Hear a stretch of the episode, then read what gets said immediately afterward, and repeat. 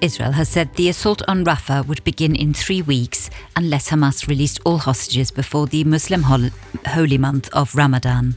According to reports, Ursula von der Leyen will announce she plans to seek a second term as president of the European Commission in Berlin today.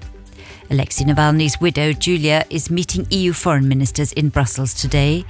Oppenheimer has won seven BAFTAs at the British Academy Film Awards in London, including Best Film, Best Director, Best Actor, and Best Supporting Actor.